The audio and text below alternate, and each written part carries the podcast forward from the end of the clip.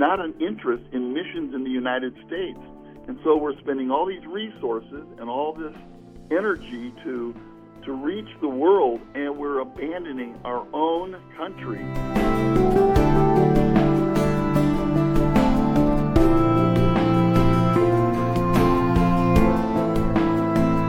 It's all about relationships. And so uh, uh, an in-faith missionary will go into a community, define a geographic area, and become incarnational in that area.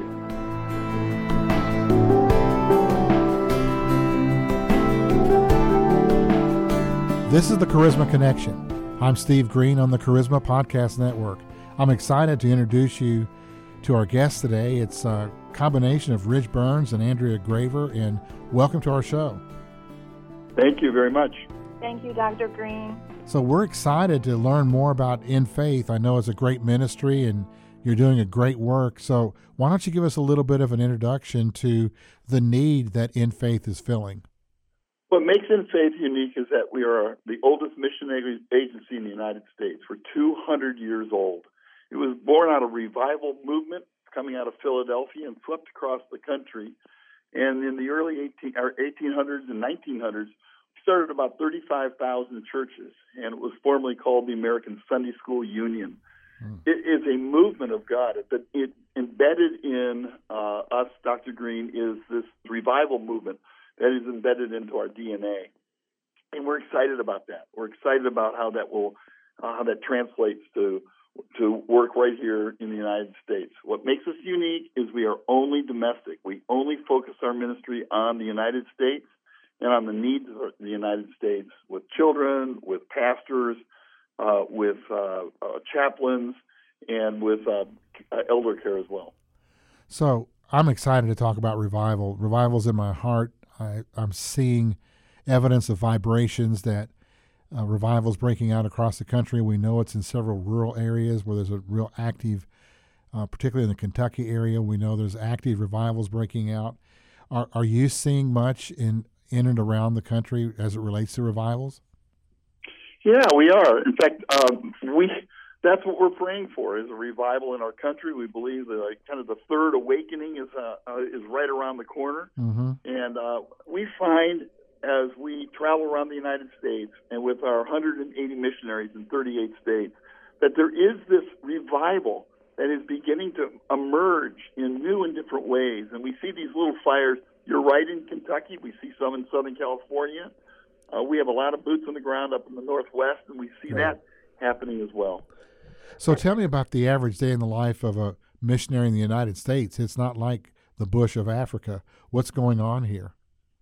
What do you see? I what? don't know, Doctor Green. I don't think there's any uh, average day in the life of our missionaries. We are good. So diverse.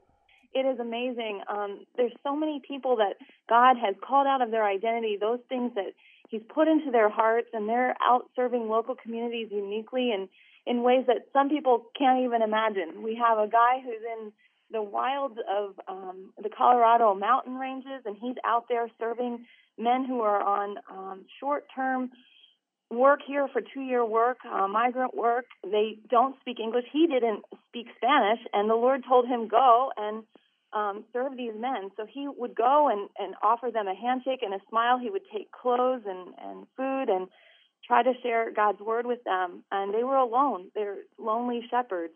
Um Another person that, that was called out, he heard about a murder in his town, and he and the Lord said to him, you need to go and minister to these men who feel like there's no hope left. And I've seen this man, he goes to the to the early, from people who are early brought into the prison system, and he, he squats down in what looks like a mail slot, and he, he shares the love of Christ with them, and um, just with a heart that is so broken for them, has never had any interaction with that. But the Lord in His Spirit, you know, calls us into places that are foreign to us and and yet so near to us in our local communities. He's raised us up in our in who we are, and, you know, and we want to call that out in people and say, you know, this is for the church first. This revival that's coming is first for the church so that we can be filled up, so that there's something for us to give out, the hope that is in Christ. So that's good. I really uh, connect with that message, and, and it feels like your mission statement in, uh, played out in long form. But what I'd like to understand is what what do you see as the current crisis in the United States? What uh, you must wake up in the morning when you when you speak of a word crisis with a mission in mind to to solve these problems. Can you speak a little bit about that for me? Doctor Green, I think our country's in trouble. I think we have uh, sold out to the evil one. I think that there is a crisis, a spiritual crisis in our in our country and in the communities. We see a spiritual crisis in rural communities where they feel abandoned. They feel like no one cares. Everyone's moving to the city and that God has rejected them. And we speak strongly into the rural communities. We think the fires of revival will start in many cases in small rural churches and be a brush fire that will sweep across our, our country. Uh, we see a spiritual battle uh, for the urban centers. The underbelly of uh, the, the, the the cities are in crisis with drugs, with homelessness. So Fatherlessness. We, yeah, so we just see the crisis is that, you kind of brought it up earlier in this podcast, there seems to be not an interest in missions in the United States. And so we're spending all these resources and all this energy to to reach the world, and we're abandoning our own country, and that's where InFaith stands strong. Okay, I want to pin you down a little bit, sir. What is the crisis? What is the thing that, if if America's in this place that we're we're concerned about where we're headed, what can you point to? Is it just the social uh, reality of the disintegration of our homes? Is it our churches speaking ear-tickling messages? C- try to say it for me in a soundbite. What's the problem? The problem is that there is a lack of spiritual hunger mm-hmm. for what God wants to do in our own country. And we have been sold a bill of goods that missions is only outside our country. The crisis is that the evil one has begun to build strongholds in our urban centers and our rural communities that have caused the church to become franchised and to become uh, not powerful, and has become a place where we, we go for social reasons to connect and not for this revival that's going to sweep through our country. Okay, so I'm going to continue to press. What is it that a missionary can do for a heart that is not hungry for the Lord? How does a mission, a missionary that works within faith, how do they get trained? What do they do to plant that hunger? How can they create hunger out there? It's all about relationships, Doctor Green. It's discipleship, right? It's a form of discipleship. I, I said, what I said was, it's all about relationships. Right. It's all about relationships. And so Uh, an in-faith missionary will go into a community, define a geographic area, and become incarnational in that area. We have a young woman down in. Do these guys? Do they have jobs? Do they are they bivocational, or are they sold out to the mission field? They are sold out to the mission field. We have people that that's all they want to do is reach the United States for the cause of Christ. And they have to raise funding like everyone else does that goes on a trip? They do, uh, and we help them do that. We provide the the covering for that to take place in, in a holistic way. Tell me again how many missionaries you have in the United States. About one hundred eighty. That's a lot. It is. I mean, it's, that's it's a, a lot. Do you have a training program do you, that you send them through? Of course. You know, yeah. we our, our main goal as uh, a mission is to provide a network and a, and a connection with the home office and the field so that they are empowered to do all that Christ wants them to do, feel supported and cared for and loved and trained. Hmm. That sounds like a good combination. And so you provide support services. People come to you, you recruit missionaries, you train them, you recruit, select, train, and send, it sounds like. Yes, we provide, you know, a covering so that people can come in in their unique giftedness. We don't provide something that's um, hard structure. It's a flexible structure that, that allows people to come in and, with unique different calls and be able to use those principles and those structures to then apply them to their own unique situation. Mm-hmm. So we don't provide something that says you must do ministry in this way. We provide, um, you know, just the the surrounding for somebody to come in. We wrap them with, you know, training on how to raise funds, um, giving them opportunity to use templating and creating um, prayer networking and um, other like-minded people who are serving that can encourage them and um, conference with them. And we also provide very stable financial structures so that your that their money fundraising is very securely um, kept and mm-hmm. and overseen. So let, let me give you an let me ahead. give you an example. Sure, tell us a story of, of one of our people. The south, you know, Washington D C is divided up into four sections. The southeast quadrant of Washington D C is very, very the Anacostia area. It's very tough. Mm-hmm. We have boots on the ground in Anacostia. They have, we have a, a, a couple that has been there for forty-five years, and they have served the community. And they, they, they find that what happens is these, these urban kids need to have an expression of freedom. So they formed a camp. They called it, if you can believe this, Camp Dynamite. Hmm. And they bring these kids out to uh, Virginia and give them this incredible camp experience. They send them back. Well, you know what happened is, a bunch of old, older women in the community said, we want to go to camp.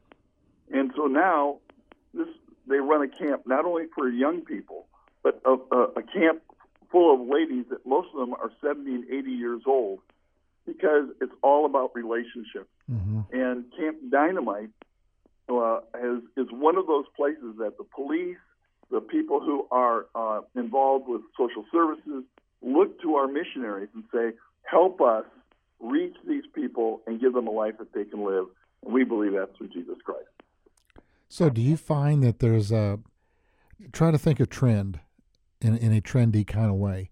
Are people more hungry now to come to you and, and to serve? Do you see a, is there a move of the Spirit of God to raise up these missionaries? Are you seeing more interest? Uh, missions is changing. Um, you sure. know, with the millennials, and with our younger people, they don't make the lifelong commitment that my generation made. Mm-hmm. Uh, we don't find that people come here and say, "Well, I'm going to I'm going to serve God within faith for the next fifty years of my life." They do like they have a Peace Corps approach, a year and done.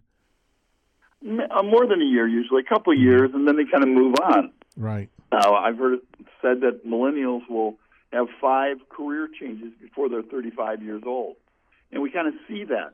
So instead of um, asking them for a bigger commitment, we're creating programs that will allow them to express their faith in the bite-sized pieces that they feel comfortable in. We see a movement of God that we think that this generation is hungry. They they are really want to do things that are um, uh, causal and, mm-hmm. and missional. That's and so I we're see. jumping on that. We we think it's a great generation that's going to change the world. So in a Again, and to try to get a feel for your trends, do you feel there's an uptick from the millennials, or is it flat? What I'm looking for an, um, a movement uh, update. Like, how do you feel in your heart and your spirit? Do you sense anything's going on? I do. I sense, and in two different. I, I sense it going on in two different ways. One, half-time people, people who have careers. And they decided, you know what, I don't want to make widgets anymore. I want to do something for the cause of Christ, so that they, they leave their, their career and they come to us and say, can you help us do what God has called us to do? As an uptick, a good uptick in that, a, a real movement of the Spirit. But I also think the short-term mission movement and the uh, movement of young people who want to just get their feet wet for a period of time. So we see our intern program and some of our summer missionary programs really Um, have strong interest because they need to get their feet wet. Those two things we see an uptick. There is, a, uh, I think, a, a a new kind of view that the that our country needs to have some spiritual pastoring and some spiritual um, movement yes. on our country to change the direction of the moral compass of our country. That's good. So uh, we hear presentations from missionaries regularly at our churches across the country. We, our doors get knocked on all the time to support missions. And in almost all cases, if you can't grow, if you can't go, then you can help by donating and being a part of this. Do, do you sense that there are people across the United States that are getting a feel for what you're doing at In Faith? Are they supporting you financially? Uh, yeah, I, I, I would say, you know, this is a sta- stable organization. This is not a startup. This is an organization that no. has been supported by gifts for the last two hundred years. And uh, our giving is up this year. Our, we do see that people are more interested, and they are interested in the United States because they see what the media is saying about the needs of our country. And mm-hmm. so they're looking for places that they can invest to change the moral compass and the spiritual vitality of our own country. So, yeah, I, I do see that um, we're, we're, we're a testimony to the work of God's people by supporting a ministry that is focused only on the state. So if I wanted to support your mission field and, and missionaries in particular, how would I go about connecting with you financially? You'll want to text InFaith, I N F A I T H, all caps, to number four one four four four. And if you're not ready to give quite yet and you want to learn more, you can always visit our website. There's lots of stories. Every one of our missionaries has their own profile page, so you can check yeah. out the local locations that they're reaching and how they're doing that or what they're doing. And um, if you're interested in joining, there's places on there to look at how you can create your own ministry, or we have um, probably forty opportunities right now all over the United States. Um, so your local is probably covered somewhere there, somewhere close to you anyway, that you could consider serving. So tell me the website. We didn't get that yet. In faith dot org. Okay, good. Very simple. In faith dot org. And everything's there. All the information and background is there. Absolutely. We want to promote that site a lot and, and help you. In fact, I want to make sure that we tell this story online. I'd like to interview you further for an online story and just talk about it. I think our readers would be really interested in hearing more about uh, ministry inside the United States. This is unique. I haven't heard this before. And I think it'll scratch a lot of itches. There's a great need out there. I know that. Yeah, we feel we feel the same way. So, Mister Green, what I really go ahead. Let me tell you what we're really about. We want revival in the country. Yes, I hear that. We we we want fire to burn, and I those aren't just words. You know, we want to do missions differently. We want to be we want to be a mission agency that is that is relevant to our country, not rooted in the past. We, we we stand on a strong foundation, but we are really seeking God in prayer and in action. What is what is the next wave, and how can we how can we open up the floodgates of heaven to reach yes. our country? That's what I want to hear, and it's what we want to write about, and continue yeah. to uh, bang the drum. We we want to help stir up that revival. Let's do it. I agree. So we're just out of time, Ridge, and I've so enjoyed speaking with you and Andrea, and I'm so excited to hear about In Faith. Before we wrap up, is there anything you'd like to say to our listeners to uh, give us one more plea for uh, engagement and involvement and to awaken for revival? Yeah. I would ask the listeners of this, let's get on board with change in our country. Amen. Let's let's really take seriously the command to reach our local, you know, to take the gospel to Jerusalem, Samaria, and the uttermost parts of the world. We got the uttermost parts of the world. Maybe our Samaria might be our rural America, but let's get into those urban centers. Let's get into those rural communities, and let's bring the gospel. Let's light this country on fire. Amen. What a good closing thought. Let's light this country on fire. What a good word for you, uh, Ridge and Andrea. Thank you so much for being on the show. The the website is in faith dot org. You can also text InFaith, all caps, to four one four four four. So thank you again for being a part of the show. Thank you. Thank you. You've been listening to The Charisma Connection. I'm Steve Green on the Charisma Podcast Network. God bless you all.